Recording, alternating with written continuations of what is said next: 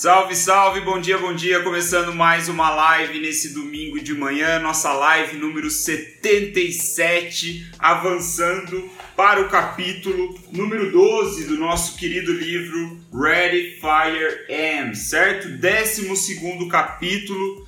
Nós estamos avançando a ritmo acelerado, um capítulo por dia, uma live por dia. Nós vamos dominando aos poucos o que o Mark Ford, autor desse grandioso livro aqui, Red Fire M, tem a nos dizer, certo? Nesse 12 capítulo, como não poderia deixar de ser, nós vamos ver aqui as grandes ideias sobre como nos preparar, certo? Então, ontem nós tivemos ali uma live meio que introdutória do método Red Fire M. Finalmente, né, o Mark, a gente chegou ao ponto do livro onde o Mark é, nos apresenta o seu método que dá nome ao livro. De novo, vale falar que um contextualizando rapidinho, Ready Fire M, ele é um trocadilho, né, em inglês daquela frase, daquela citação, provavelmente veio do meio militar, que diz, né, preparar, apontar fogo. Mas o trocadilho é preparar fogo, apontar. Né? A ideia do Mark é que nós tenhamos aí um método, um processo de geração de produtos inovadores veloz, eficaz, que bate aí na veia, né, no, no que diz respeito a vendas. Então, preparar, fogo, apontar. Nesse capítulo 12, a gente vê a parte do preparar.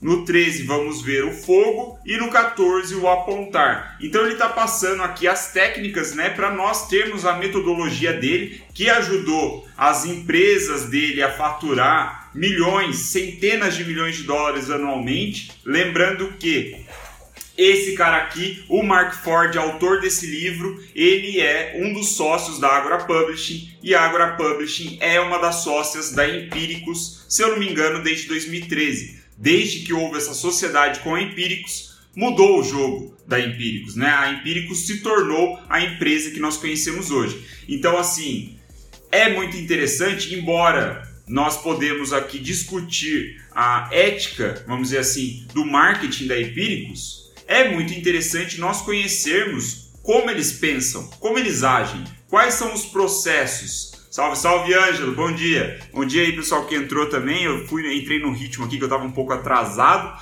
mas é, vamos que vamos. É, a gente pode discutir aqui a ética, de repente, né, por trás do marketing da Empíricos, mas é muito interessante nós sabermos aqui quais são os processos, né, como que eles pensam, como que eles lançam produtos. E ontem eu dei até uma tarefa de casa, né, para vocês é, que acompanham aqui. Alguém aqui que assistiu a live de ontem, é, depois foi assistir a entrevista da Betina e do Felipe Miranda, né, o CEO da Empíricos lá na, na Jovem Pan, no Pânico? Alguém assistiu? Se alguém assistiu, manda um like aí para mim, manda uma joinha, deixa alguma coisa no chat só para eu ter uma ideia se vocês é, se vocês foram atrás dessa entrevista. Alguém viu ou não? É uma entrevista bem interessante, né? E ontem é, eu até mencionei, eu falei que. Então, vamos contextualizar lá. O Ângelo perdeu, a Nath e o Vini eles assistiram, legal. É, o, que, o que eu falei foi o seguinte, né? Que o, tem um trecho da entrevista que o, o Felipe Miranda, o CEO da Empíricos, ele fala que todos os dias eles testam 10 betinas eles têm 10 lançamentos de produtos. Eles estão todos os dias testando 10 cartas de vendas, 10 produtos diferentes, 10 abordagens diferentes de se vender um produto. Então eles testam muito, muito, muito, muito, muito para acertar de repente uma vez no dia ou uma vez na semana. Ele não entra em detalhes, mas como eu tô ligado, tô lendo esse livro, né? Tenho aqui o meu meu histórico de marketing, em uma frase que ele falou isso, que eles testam 10 betinas por dia, isso ligou aqui a minha mente. Eu falei, opa, esses caras, eles não. não é, ao contrário do que muitos estão dizendo por aí, eles não previram a Betina. Eles não fizeram, tipo, orquestraram e falaram, caralho, vamos fazer assim, vamos colocar uma menina bonita, jovem, né, que teve aqui um sucesso, não sei o que, é claro que eles seguiram ali alguns passos de benefícios, assim, né, de super promessas que a gente já viu, inclusive, nas lives anteriores desse livro. Se você tem o interesse de saber como eles pensam, é, como é feito, né, a, a, a mensagem de vendas da Empíricos, Teve uma live desse livro aqui, não lembro exato o número da live, mas depois você vai ver no YouTube ou no Spotify. E o ponto é que eles testam muito.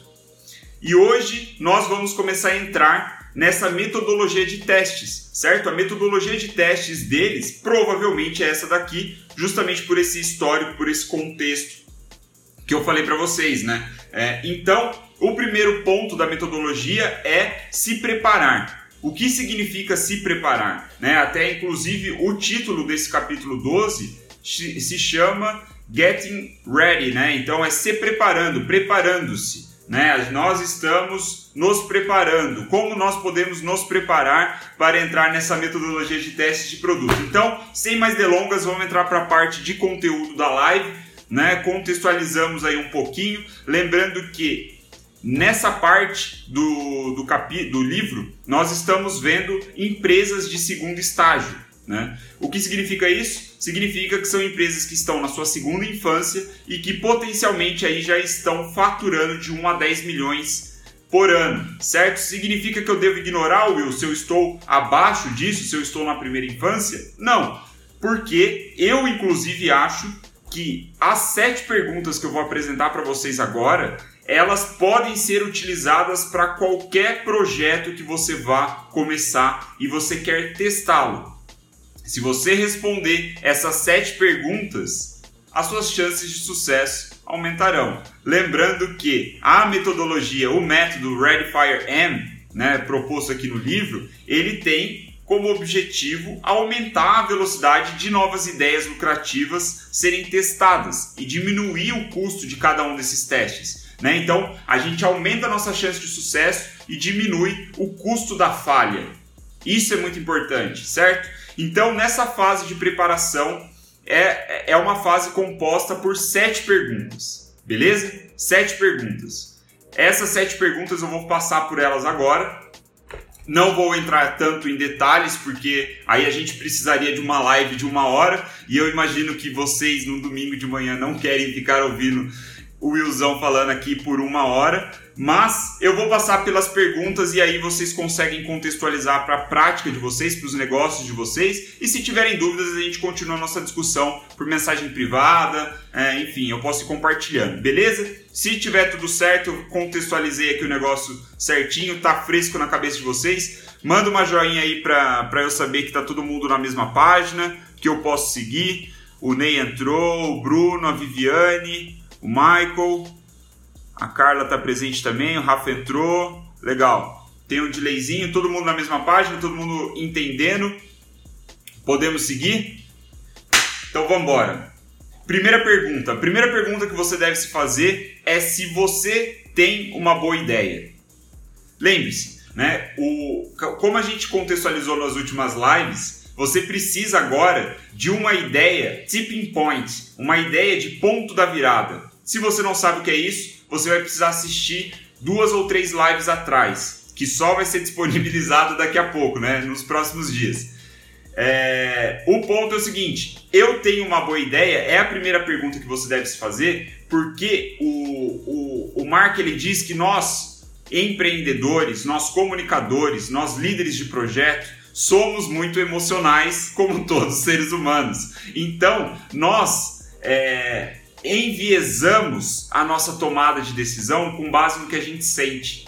E se a ideia é nossa, se ela veio, veio da nossa cabeça, é possível que as nossas emoções começam a enviesar a nossa tomada de decisão e potencialmente pode fazer com que uma ideia medíocre pareça ser uma ideia genial na nossa cabeça porque ela foi uma ideia nossa. Então, a primeira pergunta que a gente deve se fazer é se a nossa ideia é realmente boa. E como você responde essa pergunta? Bom, o primeiro é você agir em grupo, né? Tipo, você é, nesse estágio, se você está faturando aí na casa de dezenas de milhões de reais, né, ou múltiplos milhões de reais por ano, você já tem uma equipe, certo? Você tem um grupo de pessoas trabalhando com você, então é interessante trocar essas informações, mas sempre quantificando. E aí o que é legal, ele fala para você quantificar o que é uma boa ideia através da qualidade. Então, ele diz assim: você, como líder do projeto, quando você está comunicando isso, você obviamente vai ter a sua meta de vendas, mas você sempre está pensando na qualidade da ideia que você está entregando. E qualidade, quando você pensa em qualidade de ideia, de produto, você naturalmente está pensando em como seus clientes, em como né, os consumidores desse produto vão se beneficiar com isso.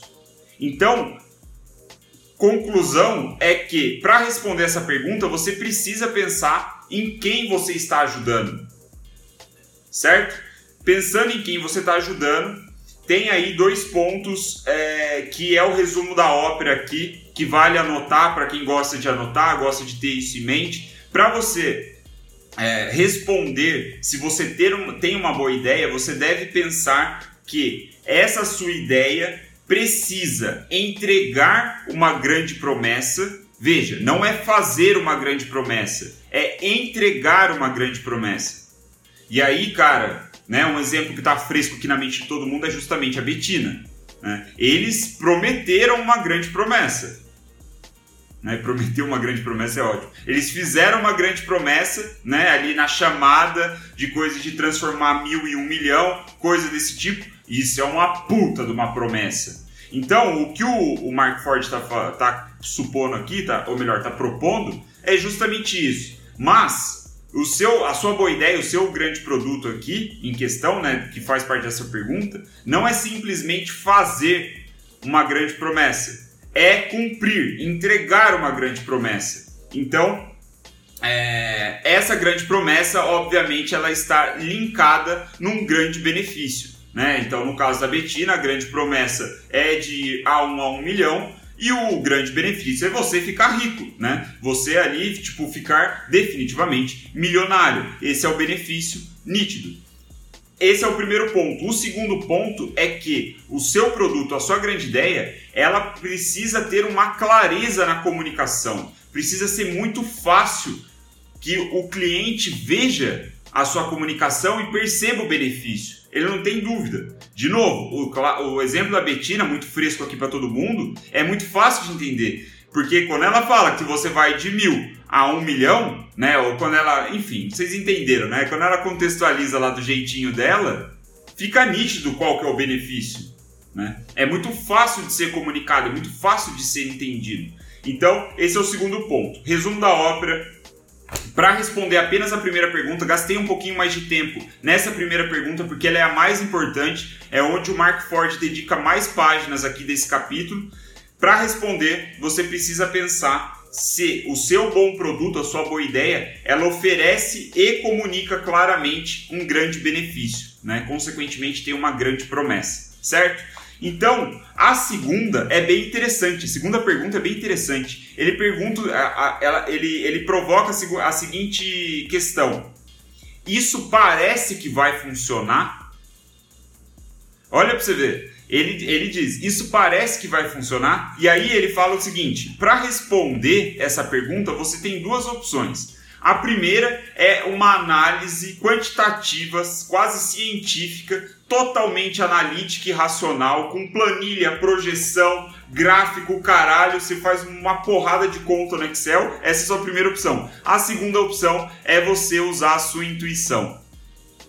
É ou não é fantástico? E qual, adivinha qual é a sugestão dele? Vá com a sua intuição. Não gaste tempo fazendo muito é, não, não gaste muito tempo fazendo muitas projeções, muitas análises, porque isso não é garantia de prever o futuro. Ele fala, inclusive, ele até cita um estudo aqui sobre a intuição humana, que, resumidamente, a nossa intuição é um jeito do nosso subconsciente nos dar a informação, a resposta que a gente precisa de uma maneira que não é lógica, porque é mais rápido entregar a resposta assim. Né? Tipo, é como se a resposta já estivesse preenchido no nosso subconsciente, a gente precisasse tomar a decisão em cima dela.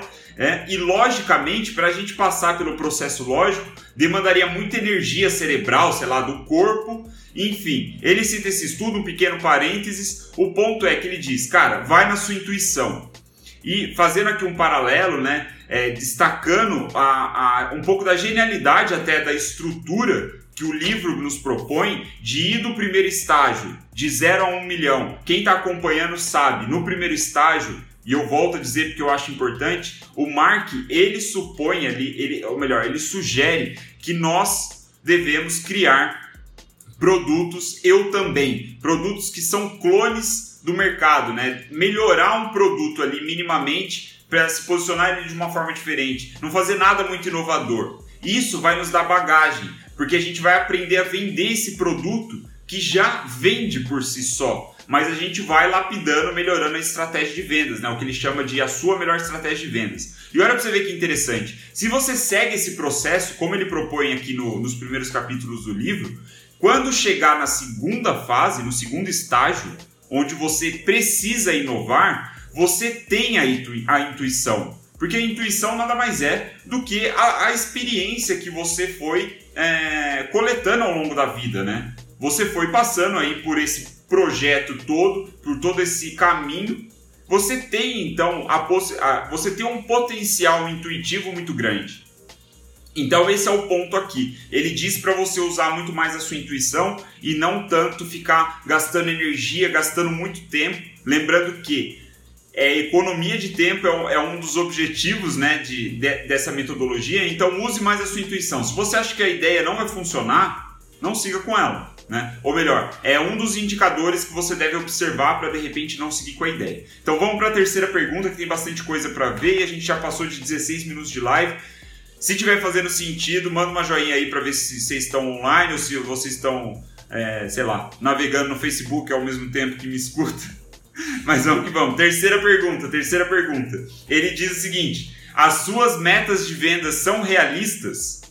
Essa é a terceira pergunta. E como que você descobre isso? Pô, uma ideia aqui também, cara, é, isso aqui é, é para anotar, viu? Isso aqui é bom para anotar. Quando você está fazendo esse teste, você está fazendo, você vai ter uma meta de venda, certo?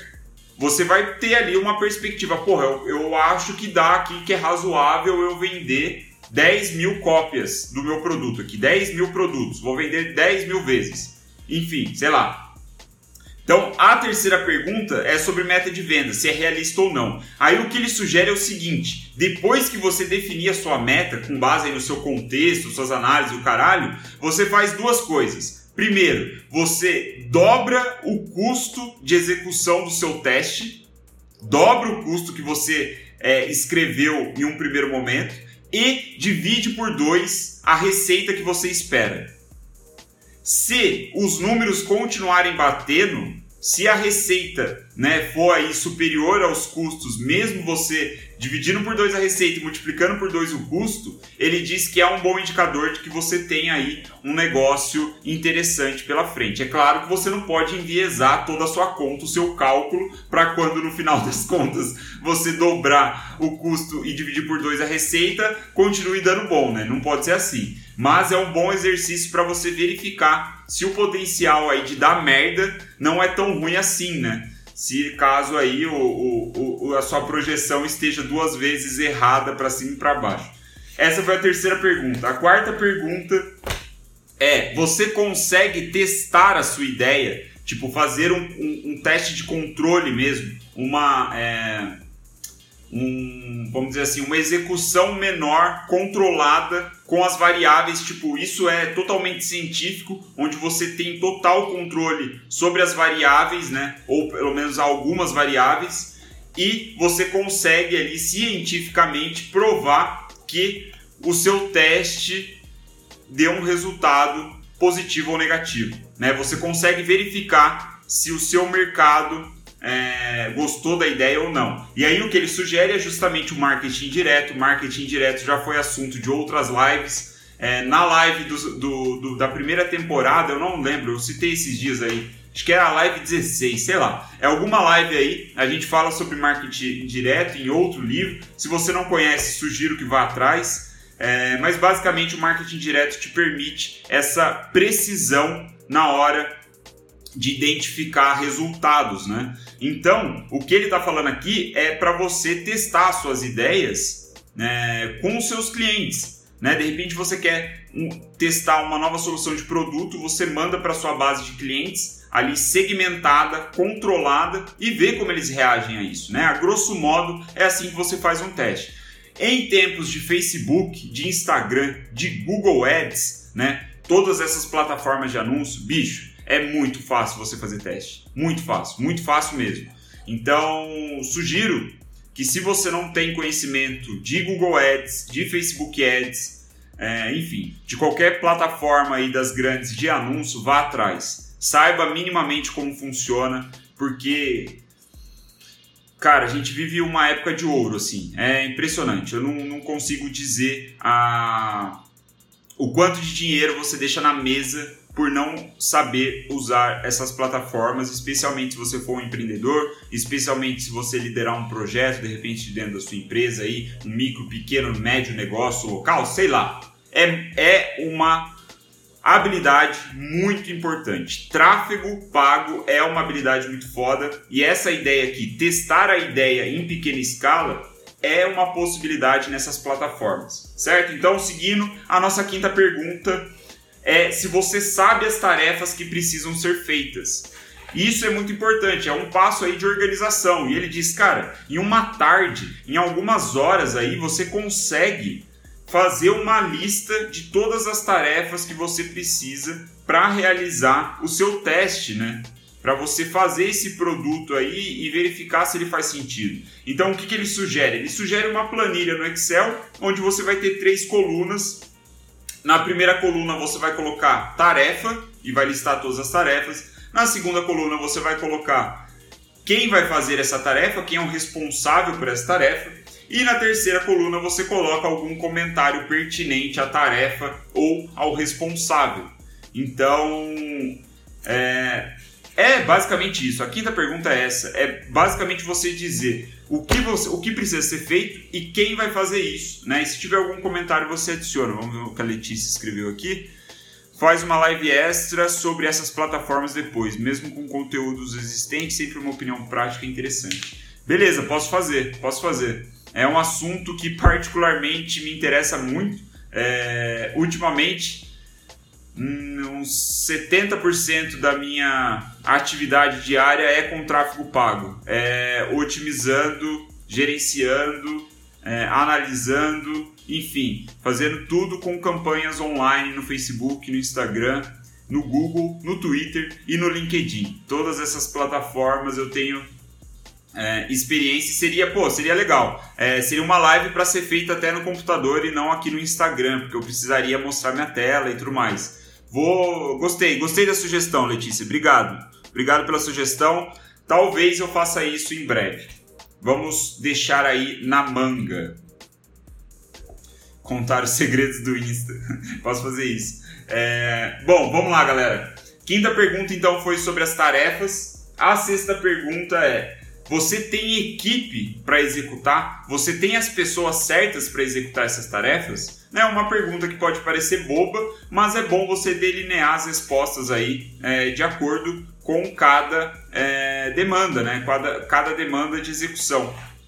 Então, ele fala aqui sobre o campeão. Né? O campeão, na minha visão, aqui, se eu entendi certo, é, ele é uma pessoa dentro da sua equipe que meio que vai liderar essa ideia, esse projeto, né, essa ideia de produto. Você vai é, responsabilizar alguém, né, colocar alguém como o líder da equipe, o capitão, vai dar a braçadeira de capitão para uma pessoa que vai ser aqui o que ele chamou de campeão. Se eu entendi corretamente, tá? Porque ele falou muito pouco sobre essa pergunta, né? De quem são é, as pessoas que vão executar essas tarefas uma pergunta mais ali para você seguir o roteiro. E a sétima pergunta, muito interessante também, é se você tem um plano B. E se tudo der errado? Né? Ele até faz essa pergunta, né? É. E se tudo der errado? E se você você percebeu que tem uma boa ideia, né? Vamos recapitular. Ó. Pergunta 1. Um, você percebeu, sim, tem uma boa ideia. Você, a sua intuição diz que vai funcionar. Segunda pergunta, beleza. A terceira, você tem uma meta de venda realista? Tem, tem uma meta de vendas realista. Quarta, eu consigo testar a ideia? Consigo, consigo testar a ideia, vou testar a ideia, beleza. Quinta, eu sei as tarefas todas que precisam, ok. Sexta, eu tenho a equipe, já tenho aqui o meu designer, de repente tem um editor de vídeo, tem um desenvolvedor, tem um copywriter, tenho todo mundo. Sexta pergunta, tá ok também. E a sétima, e se der merda mesmo assim? E se mesmo você passando por todas as seis primeiras perguntas, você falhar, o seu produto não der certo? não vender porra nenhuma, não bater suas metas, não, é, não atender ali os benefícios que você esperava que fazia sentido para sua audiência. E aí, meu amigo, o que você faz? Então, a sétima pergunta é uma provocação sobre o seu plano B. E se você não conseguir executar tudo como imaginou, o que, que você vai fazer?